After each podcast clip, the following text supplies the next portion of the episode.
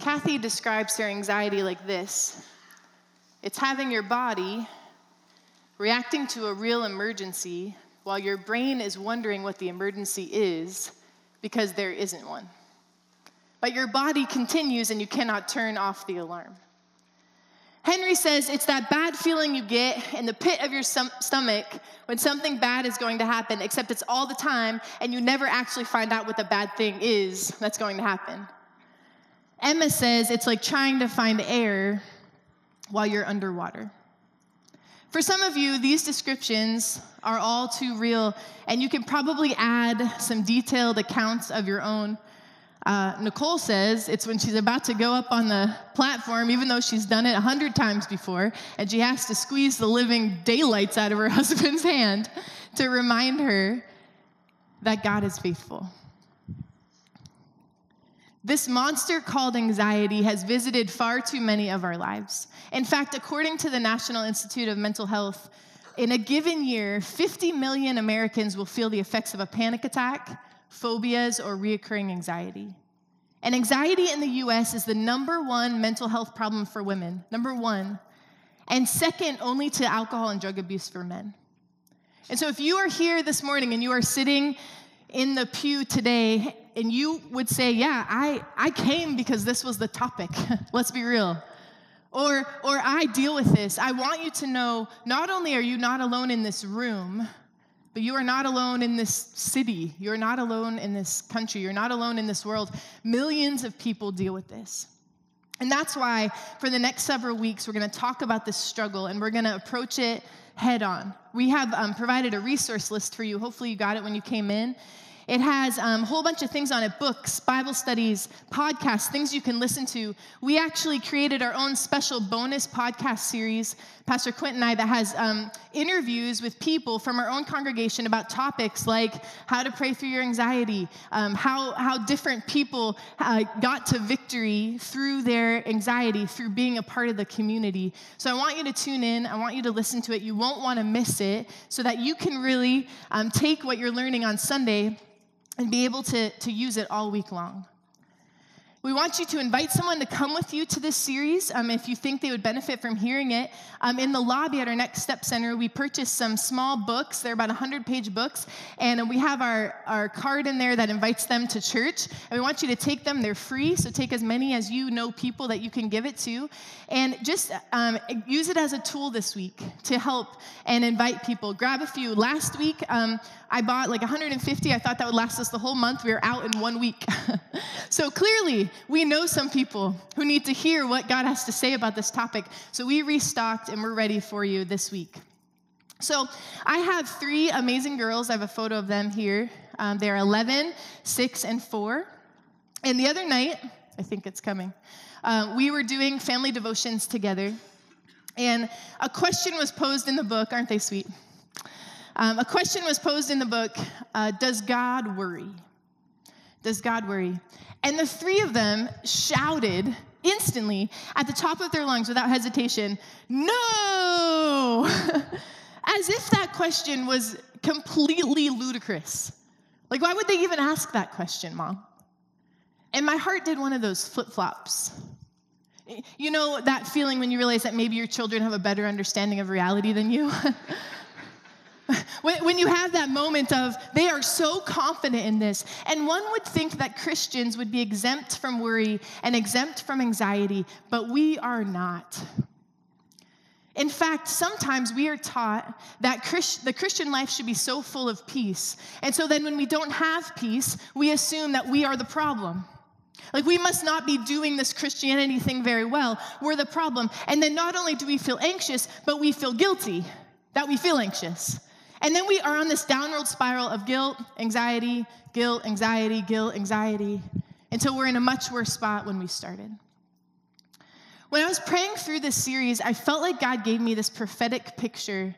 And my prayer is today that, that you can identify with this. I felt like that some of us were in a really maybe rough waters. Picture the ocean um, when it's very, very rough. There's a storm coming. And, and we're being pushed over wave after wave. And some moments we feel like we're drowning, just totally in over our heads. And, and I really believe that some of you have been in this season for, for a long time, longer than you want to be. And we are desperate for God to send us a lifeline. We're desperate for God to send us a lifeline. And in this prophetic picture, it's as if this rescue helicopter has come. This rescue helicopter has come, and it sees you in the water, and it lets down this rope ladder to offer you an escape. And the rope ladder is coming right now. We thought you might laugh. I was hoping to be serious. Let's grab it, fix it. Sometimes it comes when you least expect it. See what I did there? But this rope ladder is the promises and the truth of who God says he is. This series of messages may not take away your battle with anxiety instantly. My prayer is it will. But it may not take away your battle with anxiety instantly. There is no formula. There is no guaranteed solution for the battle. It's complex. It's complicated. It, it, I won't pretend that it's not. But I can't promise if you do everything we talk about at the end of three weeks, you're going to feel good as new. I wish that I could. But I believe that if you can get a grip on, on a ladder, if you can get a grip on the truth of what God is, maybe just one of the truths that we talk about this month, if you can get a grip on the ladder, that as you're climbing out, the storm may still be all around you, but as you're climbing out, that the truth and the hope of who Jesus Christ is can give you something to hang on to through the season. So that is where we're going this month. I believe that it will still be a climb up. Work will still need to happen. There will probably be a process. But my prayer is that the truth of God and the person of Jesus Christ can be something you can hang on to until you are through the season. Now, no more are falling, so don't worry. Like not like throughout the message, they aren't going to like pop down. That was it. There it is. That would have been cool, though, Jason. We should have thought of that. For some of us, God's healing will include help. It will include therapy. It may even include medication. And if that's the case, I want to tell you, do not for a moment think that you are a second-class Christian. Do not for a moment think that you, because you can't handle it or conquer it on your own, that you're a second-class Christian. Ask God to lead you to a qualified counselor or physician who can provide the treatment that you need. But God's will is not that you lead a life of perpetual anxiety. It is not his will that you face your days with dread. He made you for more than a life of angst and worry, and he has a new chapter for you, and I really believe he's ready to write it. So the scripture we're going to talk about this month is from Philippians four, Philippians four, four through seven. It says this, "Rejoice in the Lord always. I will say it again, rejoice. Let your gentleness be evident to all. The Lord is near. Do not be anxious about anything, but in every situation, by prayer and petition, with thanksgiving, present your requests to God, and the peace of God, which transcends all understanding, will guard your hearts and your minds in Christ Jesus." So this passage has several lifelines. It has several rope ladders that can come from it. And, and we're gonna, it's going to help us through the storm of anxiety. Today, I want to focus on verses four and five specifically. Now, Paul is writing this passage. Paul's about sixty years old, and for the last thirty years, he had been traveling the Mediterranean spreading the gospel. And it had been far from a luxurious Mediterranean vacation. In fact, uh, at one, on one occasion, he was beaten with rods and received thirty-nine lashes on five different occasions. He was once left for dead. He was imprisoned, deserted by friends and coworkers. He endured shipwrecks and storms. And Nero, the Roman emperor, emperor at the time, was killing Christians to gain favor with the Roman citizens. And Paul was the most well-known. So it was at any moment, his head was on the chopping block, literally. Or he was the guy that they were looking for to make the biggest statement. And here Paul sits, okay? He's writing this message from Philippians four in a Roman prison, with every possible reason to be anxious. And this is what he writes. "Rejoice in the Lord always. I say it again, rejoice." Now, I don't think Paul is saying this from an ignorant or naive place, as if he's like denying the reality of his circumstances. Like when it's Monday and your car transmission dies and your checking account bounces, and your favorite pair of jeans rip, and, and Starbucks is out of your pumpkin spice latte because it's not fall anymore, and, and, and you miss a deadline at work, and you just keep telling yourself, it's good, it's good, it's a good day, it's a good day, it should be a good day. It is not a good day. It is, it's a dumpster fire day, okay? It's a train wreck kind of day. It's a bad day. And you know what? Calling it bad isn't a problem. Paul isn't saying, here I am in prison. I'm glad I get beaten every time I show up. I'm just enjoying my ride. That is not what he's saying here. I believe what he's saying is this. I have heard the truth of God in a steady, firm, experienced voice. Listen, I've been around the block with hard days and unfair days and disappointments, but the thing I've heard Jesus Christ tell me every time, and the thing he wants you to know is this lifeline: rejoice always. Rejoice always. This lifeline is a call to a decision, not just a feeling. It's a deeply rooted, confident decision. But I believe before you can make that decision to rejoice always, you have to settle within yourself a question. And the question is, who's in control? Who's in charge? Who's in control? Sovereignty is this term in the Bible that uses to describe God's perfect control and management of the universe. And you have to decide, do you really believe and trust in the sovereignty of God? Do you really believe and trust in the sovereignty of God? Because anxiety is often the consequence of perceived chaos. Anxiety is often the consequence of perceived chaos. If we feel like we're just out here on our own, fending for ourselves, that breeds some significant fear. If we feel like it's one hundred percent up to us to make our lives work out successfully, and if we make one wrong decision, that will be a domino effect into certain doom, we feel a little bit of pressure, and rightly so. If that were the case. But here is an example. One major phobia that, that a lot of people struggle with, and you may in this room, is fear of flying in a plane. And I personally have a little bit of this myself. Um, I need to have my snack. I need to have my ginger ale and my Swedish fish in my bag so that I can have it. I, I'm actually the person who shushes the people around me because I have to listen to the flight crew make the announcement because I legitimately want to know where my life preserver is in case of a water emergency landing. Like, I want to know. Um, at least once during a flight, I usually lean to the person next to me and say, does that engine sound normal? I mean, does that sound normal to you? Do you? Yeah. But fear of flying is fairly common. But I never have that same fear driving home from work. I never have that same fear driving across town or to Walmart. If you look at the statistics, the odds of an airplane crashing are one in ten thousand, and the odds of a car crashing are one in one hundred fourteen. So anxiety increases as perceived control diminishes. I feel more in control when I'm driving my car than when I'm trusting a pilot who I've never met to fly me in a big steel tube in the air that I've never been in. There's just something about that. But the truth is, in this scenario, I'm no safer because I'm in charge. If you ask Joel how he thinks my driving is, I'm way less safer when I'm in charge. We can't control everything. And even if we could, we aren't necessarily any safer when we are in charge.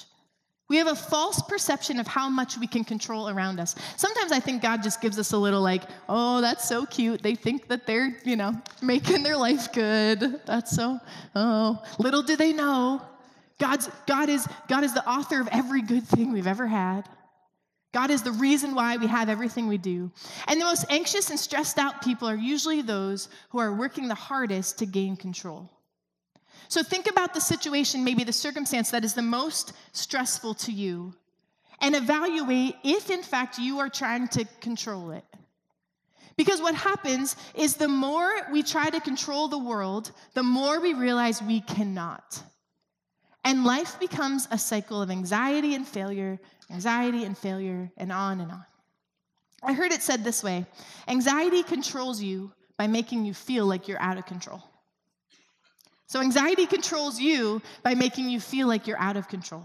And Paul is giving us another option here. He's throwing us a lifeline in Philippians. And he is saying this: when things feel like they're spinning out of control, when you're worried, when you're hurt, when you're confused, rejoice always.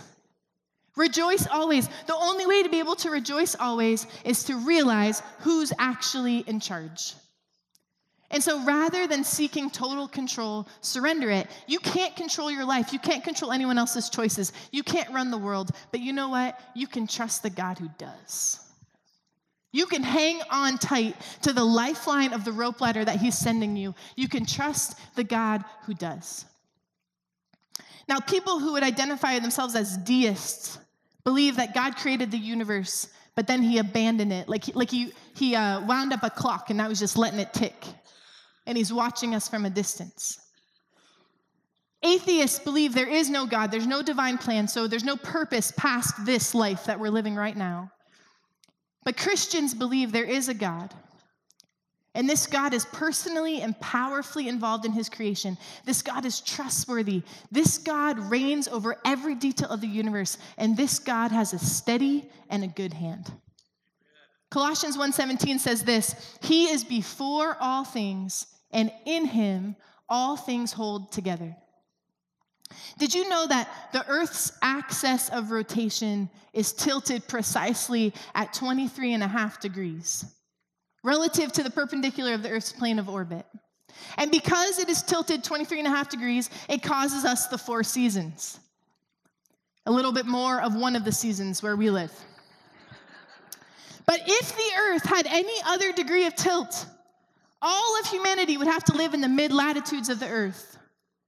Only about half of our presently farmable land could grow crops. Most of Europe and North America would experience very prolonged darkness and very prolonged daylight in the summer.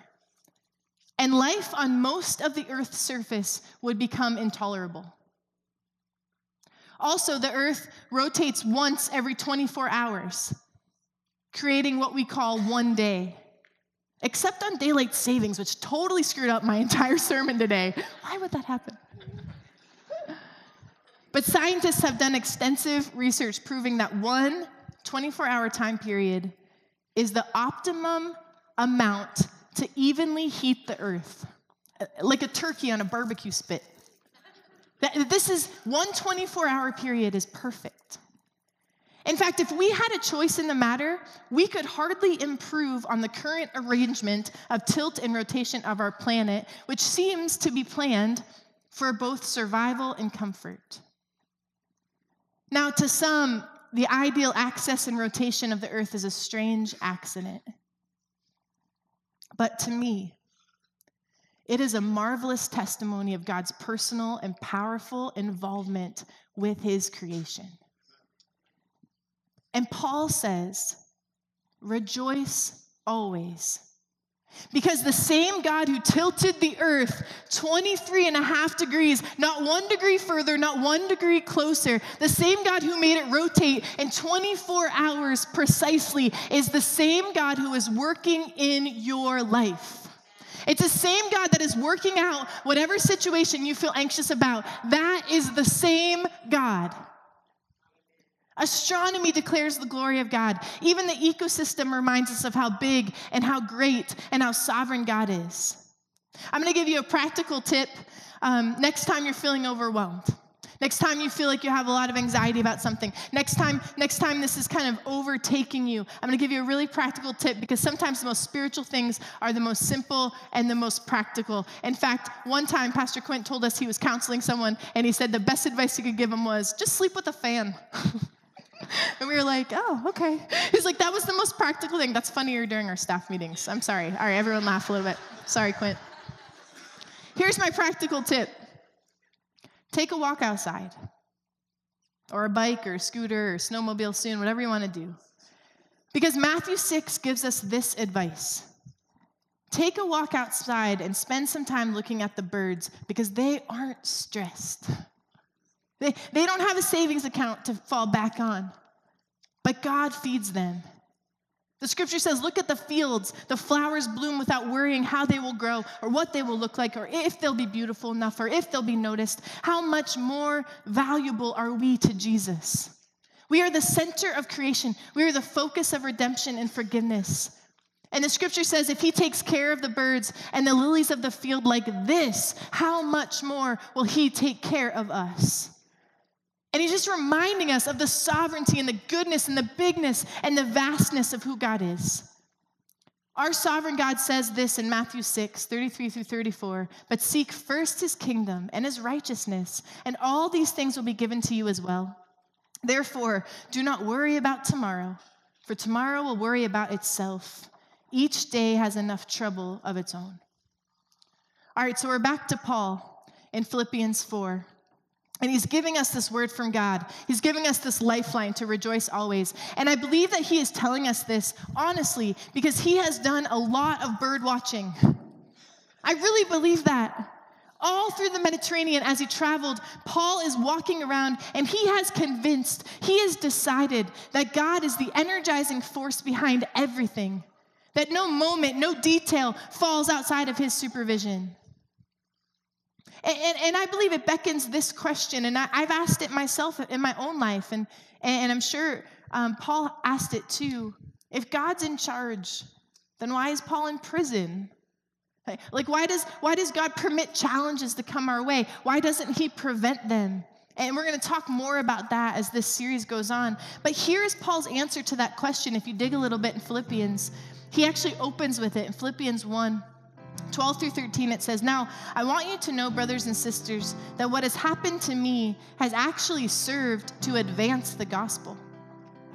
That as a result, it has become clear throughout the whole palace guard and to everyone else that I am in chains for Christ.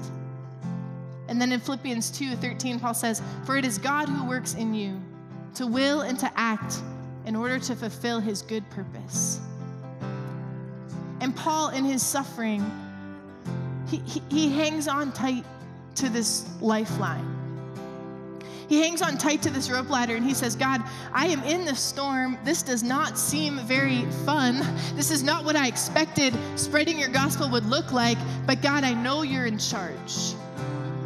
God, I know you're in control, and I'm going to hang on for dear life and maybe a little bit with my eyes shut because, God, I know that you are in control, God. I know that you are in charge, and you are a good God, and you are a faithful God. And I know that your sovereignty can help me fight anxiety. I boiled it down to we can often fight anxiety with two words, but God. The company is downsizing, but God is still sovereign. The cancer is back, but my God occupies the throne. I, I, I have anxiety that plagues me daily, but God is giving me courage. But God is sending me a lifeline. But God, but God, but God, but God, but God. That's what's happening. We can believe in the promises and the sovereignty of God. Everyone thought the life of Jesus was over when he was crucified on the cross.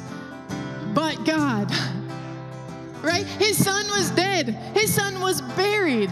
But God raised him from the dead. That's what God does. But God, this is what our whole faith is on.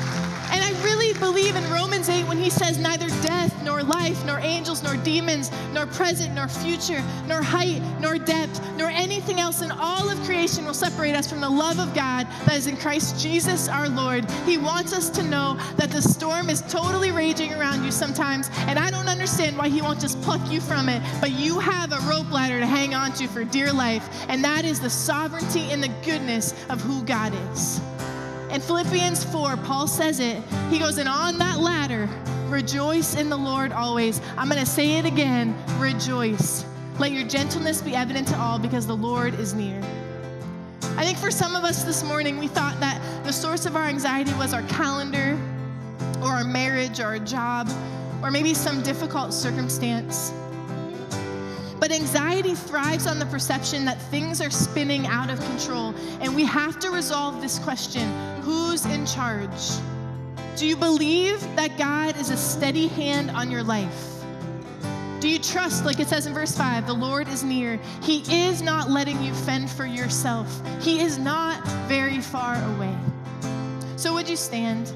We're going to sing this song one more time. This song has been just a banner for me in my life for, for this anxiety series. But I just want to ask you to um, just respond to God.